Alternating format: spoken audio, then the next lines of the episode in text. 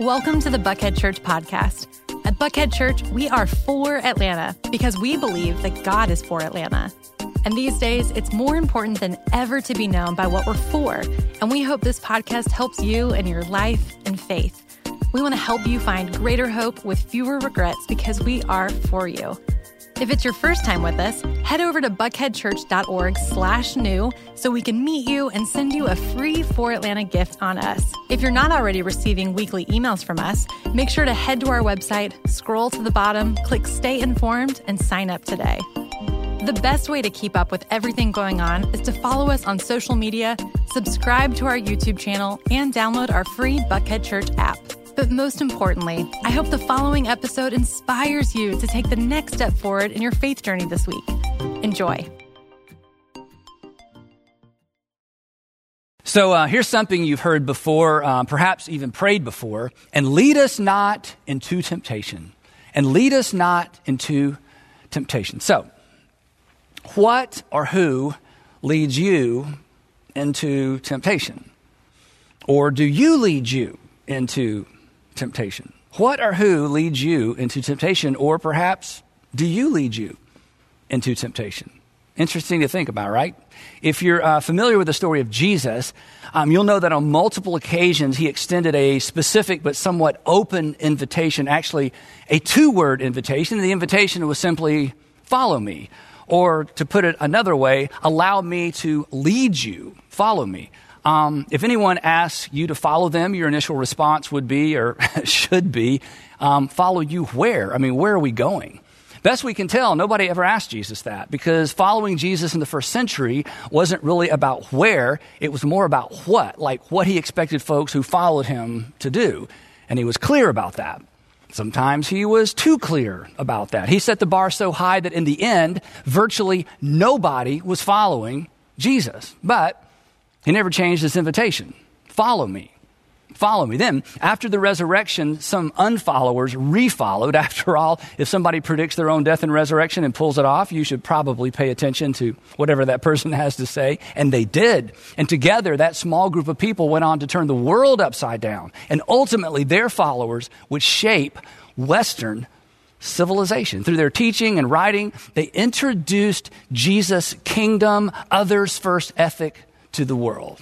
Now, whereas Jesus never changed or altered that initial invitation, um, the church eventually did, which is understandable because follow me has strings attached. It has to do's and it has to don'ts, right? It requires that we say yes to Jesus if we're following Jesus, and eventually we have to say no to ourselves. So the church shifted the invitation. They refocused the attention to believe in me instead of follow me, just believe in me, which is much easier, much less demanding. In fact, it, it really doesn't demand anything, just believe. So, no surprise, the most popular statement in the entire New Testament, in fact, maybe the most popular statement in the entire Bible is John 3:16, whoever believes in him shall not perish, but shall have eternal life, which is true. But one of the most unpopular statements in the New Testament, maybe the entire Bible, something Jesus actually said was this, whoever Whoever wants to be my follower, or our English translation say disciple, but it really means follower. But whoever wants to be my follower must deny themselves. They must eventually say no to themselves. My hunch is this. You have never seen, you have never seen a Matthew 16, 24 tattoo. So, unfortunately, the message of Jesus was reduced to believe in me, believe in me. And, you know, while you believe in me, try to behave, um, and you'll be fine. And if you adopt that approach like most religious people have, you may be fine. But let's not kid ourselves. If you're simply a believer, you may not be a follower. You'll be a believer and you'll be a consumer, but you won't necessarily be a follower. Jesus won't be your leader. And as we're about to discover, you will never pray grown up prayers. So, today, as you probably know, is part three of our series, Grown Up Prayers. Um, we called it this because most of us grew up praying, but as it turns out, our prayers oftentimes, well, they didn't grow up with us. And as it turns out, we are not the first group of grown ups who never learned to pray grown up prayers. Jesus' first century followers had never learned either, something they became acutely aware of when they listened to Jesus pray. Um, if he was doing it right, then it occurred to them that perhaps they were doing it wrong. And eventually they mustered up the nerve to bring it up with Jesus, and they came to Jesus and they said, Lord, Lord, we need you to teach us to pray. Um, apparently, if you're doing it right, we're doing it wrong. So they were ready to learn to pray, to pray like Jesus, to pray like grown ups. Now, as we've said every week in this series, you've probably never asked anyone to teach you to pray. And if someone were to say to you something that suggested that perhaps they didn't think you knew how to pray or that you weren't praying right, you would take offense. And as we've discovered in the last couple of weeks, um, some of what Jesus had to say about prayer is somewhat offensive because it stands in contrast to our assumptions about prayer, how we pray, and even who we pray to. Now, like um, his first century followers, some of us haven't been praying correctly, or to be more specific, we haven't been praying the way Jesus prayed and the way he instructed his followers to pray. Now, if you're not a Jesus follower, um, you'll certainly pick up some tips on prayer as you look at what Jesus had to say about prayer. But if you are a Jesus follower, then come on, you really have no choice but to follow Jesus' instructions on how to pray, right? And as we've discovered, he is very specific. He began by saying, But when you pray, and then he tells us how to pray. And he tells us how not to pray. He says, don't pray to impress other people because, well, God's certainly not impressed. And don't go on and on and on about what you need, want, or wish for because, no surprise, your Father in heaven, your Heavenly Father, already knows what you need before you ask Him. Which, of course, leaves us a bit perplexed because if He already knows, then why pray? Which is the question Jesus wants us to ask.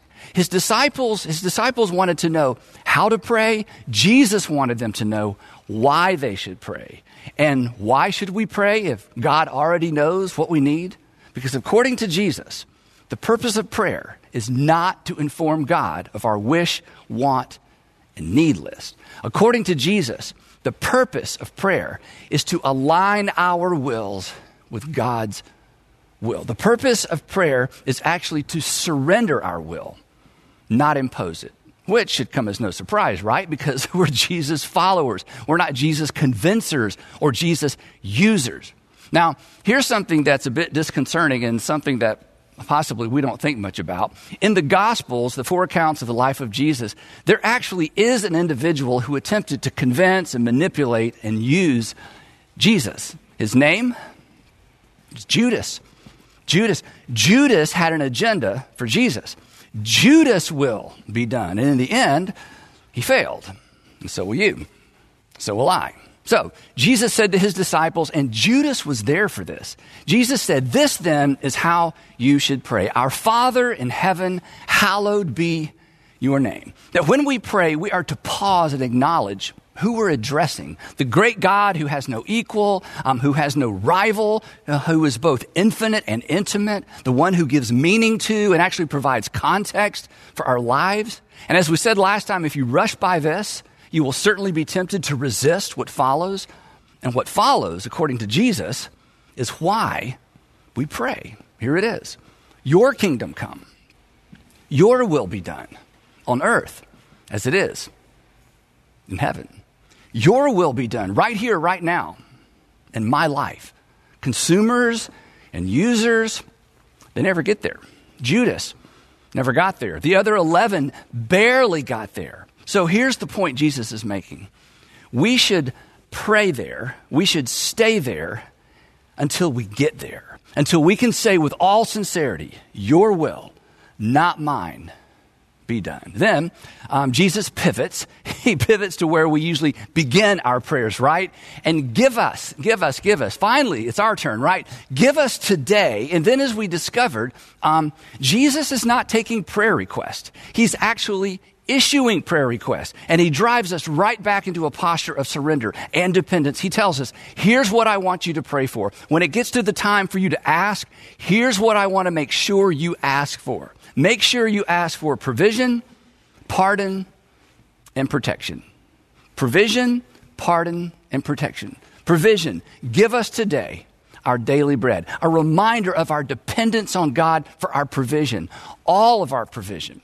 Pardon and forgive us, and forgive us our debts as we have forgiven our debtors. This, this is an ask with a catch, right? Forgive me in the same way and to the same degree that I have forgiven the people who have wronged me. Otherwise, I'll be a hypocrite. And I don't want to be a hypocrite. As we said last time, and this is, this is a major paradigm shift for some of us.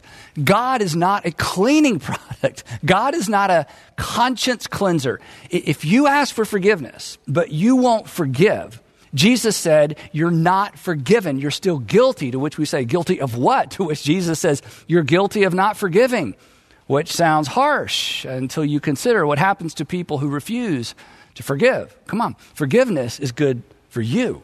And your heavenly, and here it is, your heavenly Father wants what's good for you. So he insists that we eat our vegetables and we forgive. Provision, pardon, then last but not least, protection. And lead us not, here it is, and lead us not into temptation. Protect us from temptation. Now, I want us to personalize this for just a moment and lead me lead me not into temptation. Now, here's the question, and I know this is hard. Do you pray this? Do you ask for this? I mean, we pray for parking spots, we pray for safe travel, we pray for good grades. But what about this? Do you ask for this? Can you pray that with a clear conscience? Come on, you, you can't be planning to give into temptation. Um, you can't be planning to lead yourself into temptation and then pray not to be led there, right? Well, I, I guess you could, but that would make you a, let's say it all together, that would make you a hypocrite. That's right. Now, here's a fun fact Jesus was actually led into temptation. So he knew what he was talking about, and he'd been there, he'd done that. He was um, familiar with what that was like. Um, maybe you're familiar with these verses. The author of Hebrews reminds us just how intense Jesus' temptation was. He writes, For we do not have a high priest, speaking of Jesus, who is unable to empathize or sympathize with our weakness, but we have one who has been tempted, and we miss this, in every single way, in every way, just as we are, yet he did not sin. This is amazing to think about that Jesus was tempted in every way. Literally, Jesus was tempted in all things, not just the three things recorded in the Gospels. He was tempted in every way. And in light of that, the author of Hebrews says, here's the promise. In light of the fact that you have a Savior, a high priest who has been tempted in every way just as you've been tempted, he says, Let us then approach God's throne of grace with confidence so that we may receive mercy and find grace to help us in our time of need, in our time of temptation. But that brings us back to this. Do you want mercy and grace in your time of need? Do you actually want to be delivered from temptation? Or do you play, and we're all guilty of this, do you play the sin now, ask forgiveness later game? The sin now, ask forgiveness later game. You know how this works, right? It's like you're tempted and you're like, well, I'm going to go ahead and sin because I can get forgiveness later. This is, this is an insidious religious game that assumes the worst about your heavenly Father. Um, it's a game that assumes that God is so inept, um, so gullible, so in the box. It's a, it's a game that assumes God can be used and manipulated. Again, it just reduces him to a cleaning product. It, it, it reduces prayer to a conscience cleanse.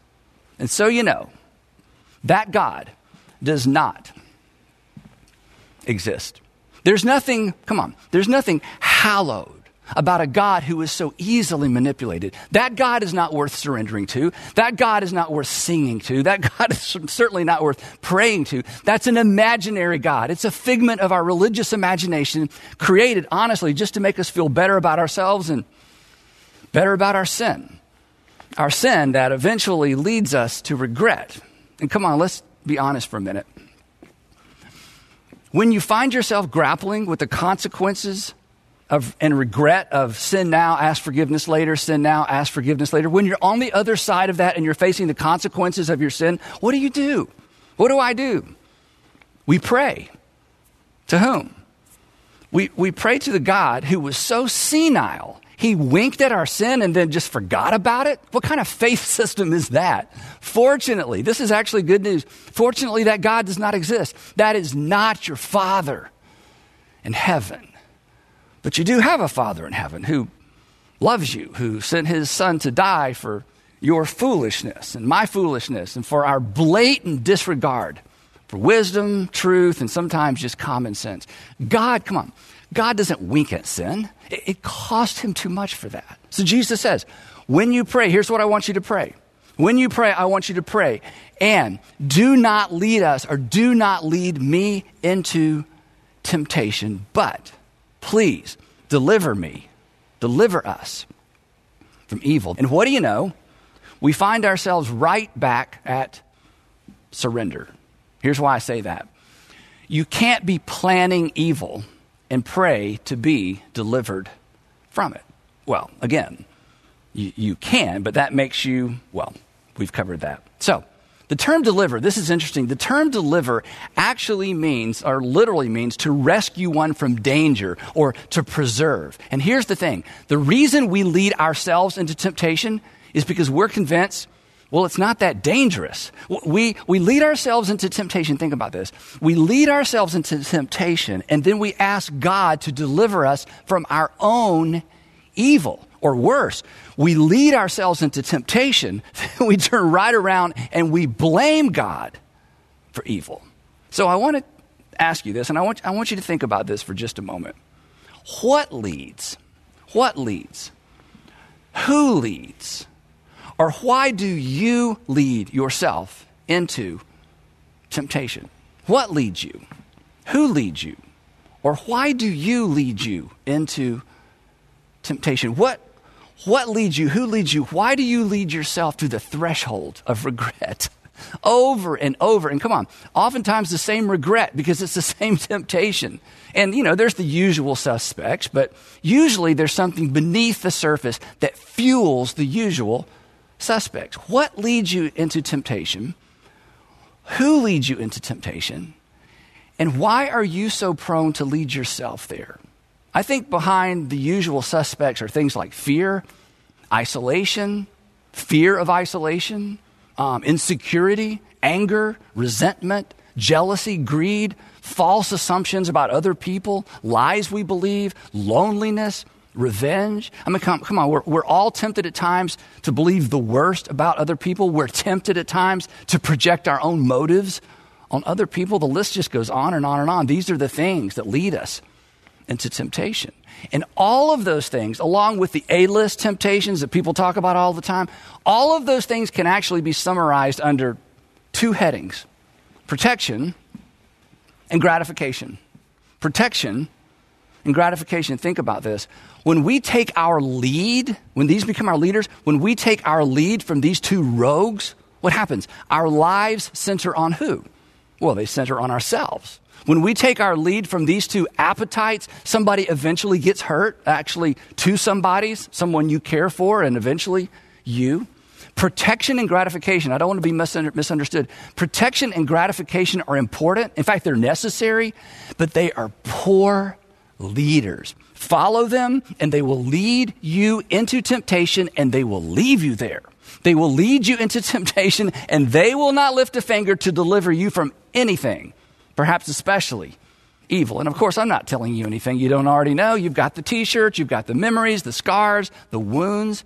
Self protection, self gratification lead us in circles. You'll be chasing your tail, right? More, more, more. And, and, and, you know this. There's never enough, right? I mean, appetites, whatever they are, appetites are never fully and finally satisfied. And when you feed them, what happens? They just grow.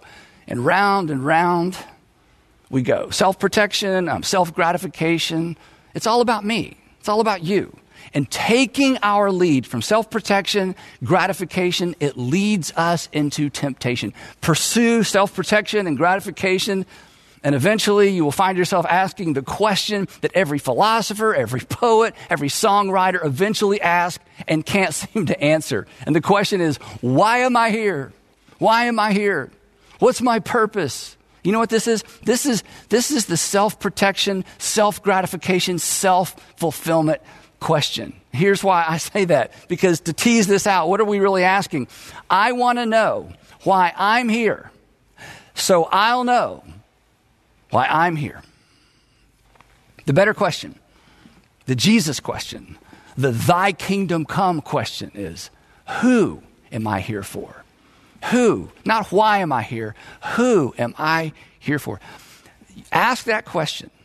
Ask that question, and the world opens up to you. This is so important. Fulfillment, purpose, meaning, those things are always found across the border from what's in it for me.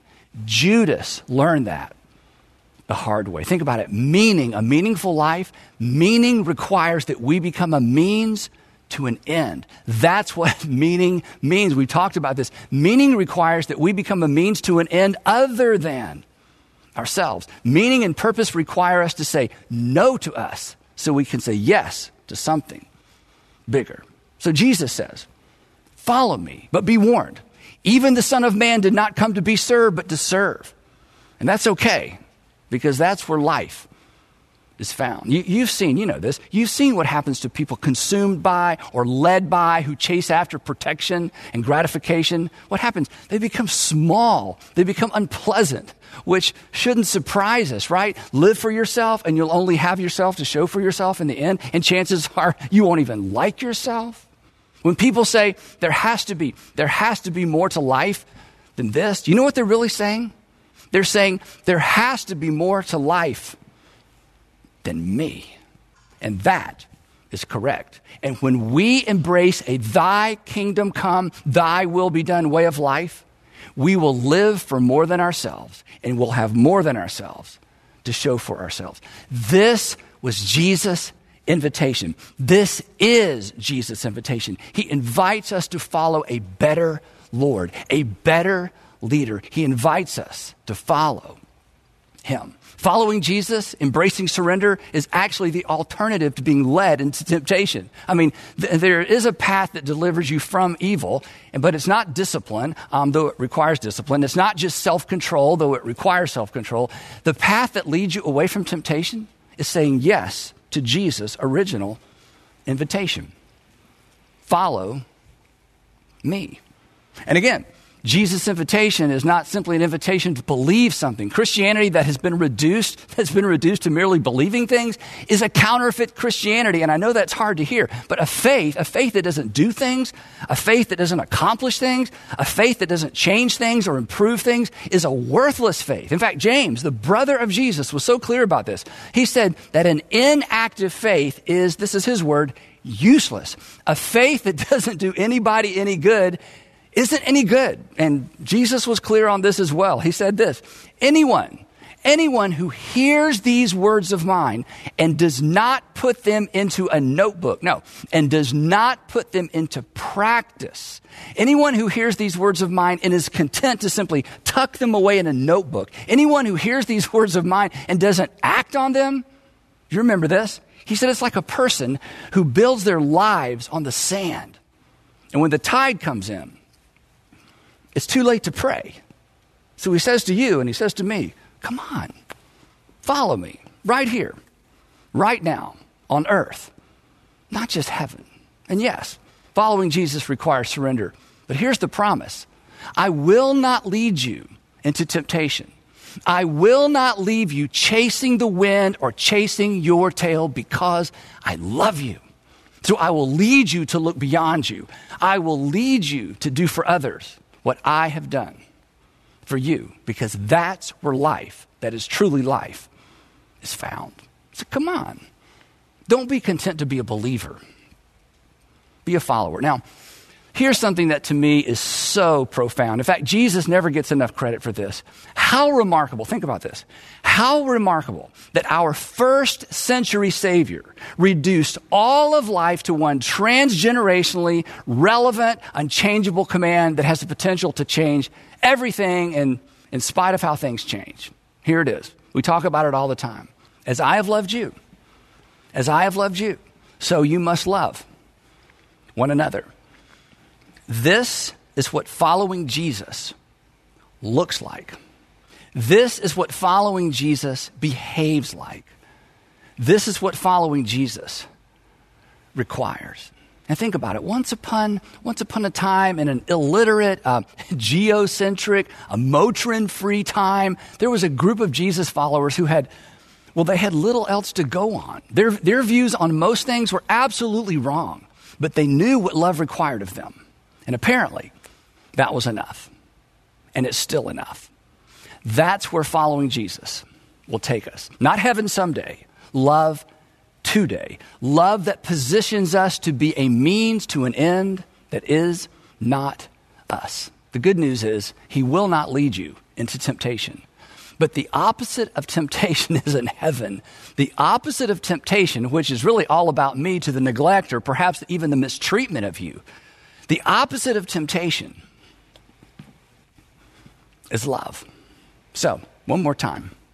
Can you pray sincerely with a clear conscience without being a hypocrite? Can you pray and lead me not into temptation, but deliver me from evil? Lead me. The assumption is that you have decided to follow.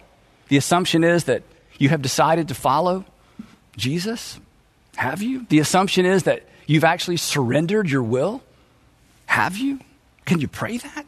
Can you pray the way that Jesus instructed us to pray? Does that create some tension for you? If so, pay attention to that tension. Here's why. Because right there in that tension is where God is at work in you. And before you push back, before you decide that the bar is too high, the price is too high to pay, let's be honest, right? Come on. What do you have? What do you have to show for all the temptation you have allowed yourself to be led into? Come on. The temptation you've given into. What do I have to show for all the temptation I said yes to? Come on. Saying yes to temptation generally results in a lack of something. It results in a decrease, a lack of financial security, um, decreased ability to be generous, a lack of trust between you and your spouse or your fiance, a lack of trust between you and your parents, your kids, perhaps your friends, an erosion of joy, decreased transparency, so many secrets, the erosion of physical and perhaps mental health, which imposes a greater burden on the people you say you care for the most. Given to temptation, you have limited options less freedom, more regret. Temptation, you know this. Temptation is actually the threshold to loss. Choosing to follow Jesus is the threshold to life because it's an invitation to put others first. It's an invitation to love. It's an invitation to spend less time in the mirror, less time looking inward, and more time looking up and looking around. Heavenly Father, lead me, lead us not into temptation, but deliver us, deliver us from every evil thing. Deliver me from anything, anything that directly or indirectly dishonors, demeans, or hurts another person. So, as we wrap up, I, I want to put the Jesus prayer, the Lord's Prayer, back together and then I want to give you a simple way to remember all of this. But before I do that, I want to make sure that I don't leave you with the wrong impression about one thing, and that's this, and this is really important. Jesus' prayer is a pattern or a template for prayer. It's not a formula. Um, it's certainly not magic. It simply represents the posture and the perspective that we are to adopt when we pray. It, it, underscores the purpose of prayer, again, which is to get our hearts in tune with the hearts of our Heavenly Father. Again, prayer is not so much about receiving as it is resyncing, realigning, rehearsing, and remembering who God is and who we are in relation to Him. Prayer, the way Jesus said we're to pray, is, is really a call to surrender. It's a call to surrender our lives. It's thy will be done. Essentially, it's an opportunity to recommit to the fact that we are following Jesus, that we are saying yes even before we know what he asked. Can we pray for other things when we pray? Other people? Absolutely. As I mentioned before, the Apostle Peter encourages us to bare our souls when we pray, to cast all of our cares on Him. In fact, next time as we wrap up the series, I'm going to suggest that you ask for something um, Jesus doesn't mention specifically here, but it is certainly implied, something that I ask for multiple times a day and have for years. All those requests, um, all those things that are near and dear to you, your deepest burden, uh, your biggest heartbreak, the thing that is so top of mind that you can barely think about anything else, all of those things are to be laid at the feet of our Heavenly Father after we've acknowledged His right to rule, after we have surrendered to His Lordship, after we have decided that, yes, we're going to follow. So let's put it all back together. Jesus says, This then is how you should pray Our Father in heaven, hallowed be your name. Your kingdom come, your will be done on earth as it is in heaven. And give us today our daily bread and forgive us our debts as we also have forgiven our debtors. And lead us not into temptation, but please deliver us from evil. And that's how Jesus' prayer ends. It ends right there. That famous finale um, that is tacked on to what we call the Lord's Prayer doesn't appear in the oldest Greek manuscripts. Um, it was probably added later by a scribe. But even if it's not original with Jesus, it is certainly appropriate and it's so powerful. And whenever I pray this prayer, I always include it. For yours is the kingdom, not mine. For yours is the kingdom and the power and the glory forever. Amen. This then is how we should pray. But to make it simple for you, I want to give you a summary um, that you might want to use as a template that might help you remember some of the things that we've talked about over the past two weeks. Address God when you pray, address God as Father, then declare His greatness, hallowed be your name. Surrender your will, thy kingdom come, and then acknowledge your dependence on Him for your provision, your pardon, and your protection. You begin by addressing God as Father, Declare his greatness, surrender your will, and acknowledge your dependence for provision, pardon, and protection. And here's the amazing thing when you do, according to Jesus, your unseen Father will see what is done in secret. He will hear what is prayed in private, and he will reward you. This then is how we should pray. We pray from a posture of surrender we pray our way to surrender. We pray until we're surrendered because it's only when we've surrendered that we are truly Jesus followers. We will pick it up right there next time when we conclude the series Grown Up Prayers. But before you go, three questions to keep this conversation going. Number one, and be honest, do you play or have you ever played the sin now, ask forgiveness game with God?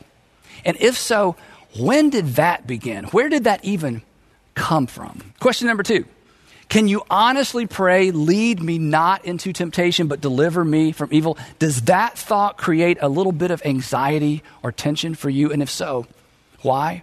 And then number three, this week, would you be willing, would you be willing to organize your prayers around this simple model? Address God as Father, declare His greatness, surrender your will, acknowledge your dependence on Him for your provision, pardon, and protection. And once you've done that, then you can add anything else that's on your heart. Because this then is how we should pray. And I would love to pray for us as we conclude. Heavenly Father, you are the great God who is both infinite and have invited us in to intimate by presenting yourself to us as our Heavenly Father. And uh, Father, I pray that as we move forward and as we think about our own prayers, the tension that this kind of praying creates in us, I pray that you would do something unexpected in us so that you can do something remarkable through us. And I pray all of this in the matchless name of Jesus our Lord. Amen.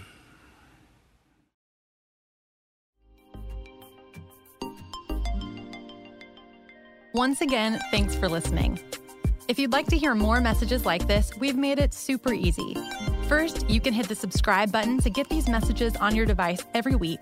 Second, you can download our app from iTunes, Google Play, or wherever you get your apps. Or third, you can check out our YouTube channel. Just search for Buckhead Church and make sure to subscribe.